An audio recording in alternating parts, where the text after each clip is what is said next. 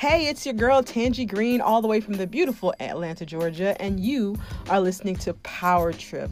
Power Trip is the personal charging port for those of us who know that success is not a destination, but actually a journey. And today, we're going to be going deep, deep, deep inside, you guys. This is not a podcast like any of the others that I have published at this point. This one is about doing some deep work, self examination, some self exploration. And you know, that's not always easy to do. So sit back, relax, grab some hot tea. Somebody may need to strap into two seatbelts because we're going to do the work.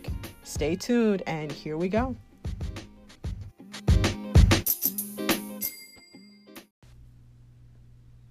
I'd like you to imagine the following scene you're in your house, you've got your car keys in your hand, the lights go out like a power failure. You can't see a thing. You stumble around in your living room and you drop your keys so you start looking around, trying to find them, but then you realize you're never going to find them in the dark. But you look outside and you notice that the street lights are on. So in your mind, a light bulb goes off, so to speak. Hmm, I'm not going to sit around here in the dark looking for my keys when there's a light on outside. I'm going to go out here under the street light and I'm going to look for my keys. I don't know why I'm laughing. It makes perfect sense. so you're out there, you're groping around, you're looking for your keys, you're looking and looking, and then your neighbor comes along and says, What's going on? And you say, Well, I dropped my keys. And they say, Okay, well, I'll help you look for them. So now it's the two of you all out there looking for your keys, and you're looking and you're looking. And finally, the neighbor says, About where did you drop them? Because I don't see anything. And you say, Well, I dropped them in the house. And he says, You mean to tell me you dropped your keys in the house? But you're looking for them out here in the street. That doesn't make any sense. And so you say, well, it doesn't make any sense to grope around in the dark when there's light out here.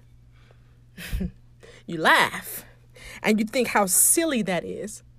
But isn't that exactly what we do when we have a problem and the difficulty or the struggle is on the inside, but we look for the solution on the outside? We've all done it, we've all been there. We have a situation, a difficulty, a struggle, an issue on the inside, but we like to look outside because it's easier to see. Because remember, in our scenario, we're in the house and it's kind of dark. And when we're dealing with our internal struggles, it's a little bit harder to see, but it's easy to see the faults and the problems with everyone around us. It's sort of like going to the doctor. Um, Wayne, Do- uh, what's his name? Wayne Dyer said this. He said, You go to the doctor, you tell the doctor all of your symptoms, and the doctor says, Oh my gosh, you have got a lot of stuff going on. So he starts writing prescriptions and he says, Hey, I'm going to write you a prescription for this symptom, for that. I'm going to give you another prescription for this. And he gets to about four or five prescriptions. And so you go to walk out and you say, Well, I like my prescriptions. And he says, No, I'm going to give this one to your mother in law. And I'm going to give this one to your sister. And I'm going to give this one to your neighbor. And I'm going to give this to your ex wife. And I'm going to give this to your father. But you're the one with the struggle, you're the one with the difficulty. We cannot, I repeat, we cannot expect something outside of us to change or something outside of us to get better in order for us to work on our issues. Our issues are our own. The problem is in here, inside, inside you, inside me. I'm going to say this, but oh my God, it's true. It's really hard though. There are no justified resentments. And I know we're going to say, uh uh-uh, uh, no, no, no. You don't know my situation. You don't know what happened to me. You don't know what they did. But there are no justified resentments. Not if you're really trying to live this life. Not if you're really trying to go to the next level. Not if you're really trying to heal and get better. It's just not justified. Like I said, Wayne Dyer is a really big inspiration for me, and he talks about one time being in this group. It was a group of drug addicts, and he walked in the room and he saw on the wall a sign, and it said, there are no justified resentments in this group. I'm going to say that again. There are no justified resentments in this group. Now, what he said that night to that group was no matter what anybody says to you, no matter what kind of anger comes directed towards you, no matter how much hate you may have to encounter or that shows up in your life, there are no justified resentments. That means if you carry around resentment inside of you about anything or about anyone, and I mean that's anybody, the one you lent that money to that didn't pay you back, the person in your life who you feel was the most abusive or the most neglectful, that person in your life who you were trusting and they walked out on you, they left you for somebody else, all of the things that you have justified in your heart and in your life that you have the right to be resentful about, mm-mm. I'm suggesting to you that those resentments will always end up harming you and creating in you a sense of despair. No one ever dies from a snake bite. I know you're like, huh? Listen to me. No one ever dies from a snake bite. Snake bites don't kill you. You cannot be unbitten once you're bitten. Once you're bitten, you're bitten. But it's the venom that continues to pour through your system after the bite that will end up causing your death. Venom comes in many forms. Venom can be the resentment that I just talked about. And again, I'm going to say it. I know it's hard to swallow, it's hard to hear, it's hard for me to say it. But there's no justified resentment when you're trying to be your best self. There's no way you can justify it. Did they do you wrong? Yes. Do you have a right to be angry? Yes. But when you get ready to heal, you have to let all that stuff go. And that venom is the thing that's going to cause you to be destroyed. And a lot of people will turn this off right now. They'll turn off the podcast and say, I don't want to hear this. She don't know what she's talking about. She doesn't know what they did to me. She doesn't know what I went through, how I suffer. And believe me, you have my deepest sympathy. I know it was bad. You know, it's a really dark place. And we have some people who have done some awful things. Just in studying my own history as a black woman, I know that people can do awful things, terrible things, unthinkable things. But if you want to live, you're going to have to let it go. Whatever it is. And I don't mean to be insensitive. I want to see you come out of this. I want to see you drop off the chains. I want to see you spit out, vomit up the venom that's circulating, that's getting to the point of your eternal death. Spit it out, vomit it up.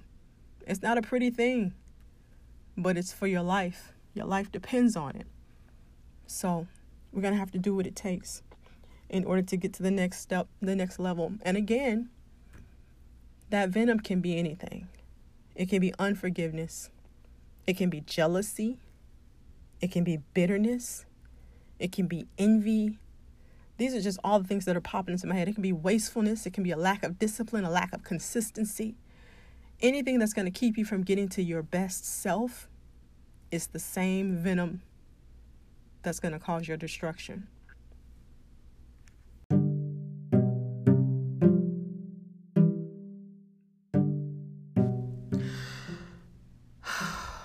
Let's all just take a deep breath because it's always particularly difficult when we start searching ourselves and judging ourselves and dealing with internal issues and not taking the easy way out by just blaming everyone around us. But I'm telling you that this is how you get to the next level. This is how you break out of what's going on. Like with me, for example, I'm trying to work on eating better. And so I've got to get to the internal issue that keeps pulling me back to sugar and keeps pulling me back to ice cream and keeps pulling me back to, you know, this craving for sweets. Besides the fact that I've got to retrain my body chemistry and I've got to retrain my appetite. You know, besides that, it's something deeper. And it's always hard. Just like I said, it's like looking for keys in a dark house. You can't quite put your hand on it. You know it's in there. You know there's an issue. You know where you dropped the keys, but it's hard to find them because you're in the dark. And it's like that when you're dealing with yourself. Where do you start? Where do you start? There's a current event a woman walked into a young man's home thinking, allegedly, that it was her home. And she saw this young man in a house that looked, or in an apartment unit that looked nothing like hers, but she thought it was her home. I'm trying to be objective. And she murdered this man because she felt like he had broken into her house. Okay. She was sentenced. She was given a, a light sentence, a fairly light sentence. But the brother of the man that she murdered as a sign of forgiveness. This is him vomiting up that, that venom now. As a sign of forgiveness, hugged her. And there was an uproar that you wouldn't believe. People everywhere, all over, you know, all around me, all on my social media, just irate because this young man had hugged this woman. And I think the judge hugged her too. And it just caused so much anger. You know, people were saying things like, How dare he forgive her? You know, if somebody kills me, I just t- I'm telling you right now, you don't forgive them. Eh, it, this is what people were saying. This isn't me, but people were posting things like that. You don't have the right to forgive for what somebody did does to me, but actually, you do. You do. That's how you survive by vomiting up all of the cancerous, toxic feelings and emotions that we tend to hold on to, all the bitterness you can't hold on to bitterness and not become mm. bitter. You just mm. can't do mm. it. So these people were really upset that the brother of the victim forgave.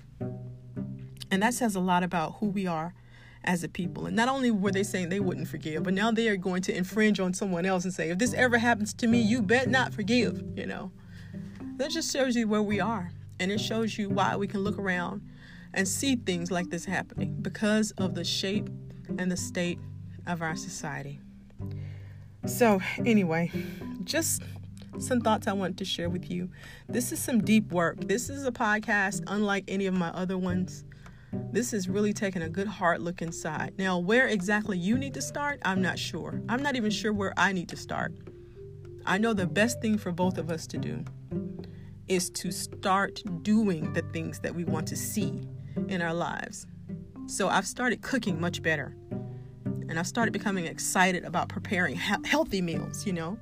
And that'll keep me on the track to eating better as opposed to sitting around saying, I shouldn't eat ice cream. I can't have ice cream. I can't have cookies or brownies and cake. I can't have candy. I got to stop doing that. The more I focus my mind on the thing I shouldn't do, guess what I want to do? The thing I shouldn't do. So I have to put my mind on the things that I want to start doing. So even though we're in the house and it's pitch black and we've dropped our keys, we don't know where they are, but we know about where we were when we dropped them. So let's just go back to the area where we were. Let's get down on our knees and let's do the work. Until next time, you guys, take it easy. I'm so glad you listened to the end. You're going to change your life.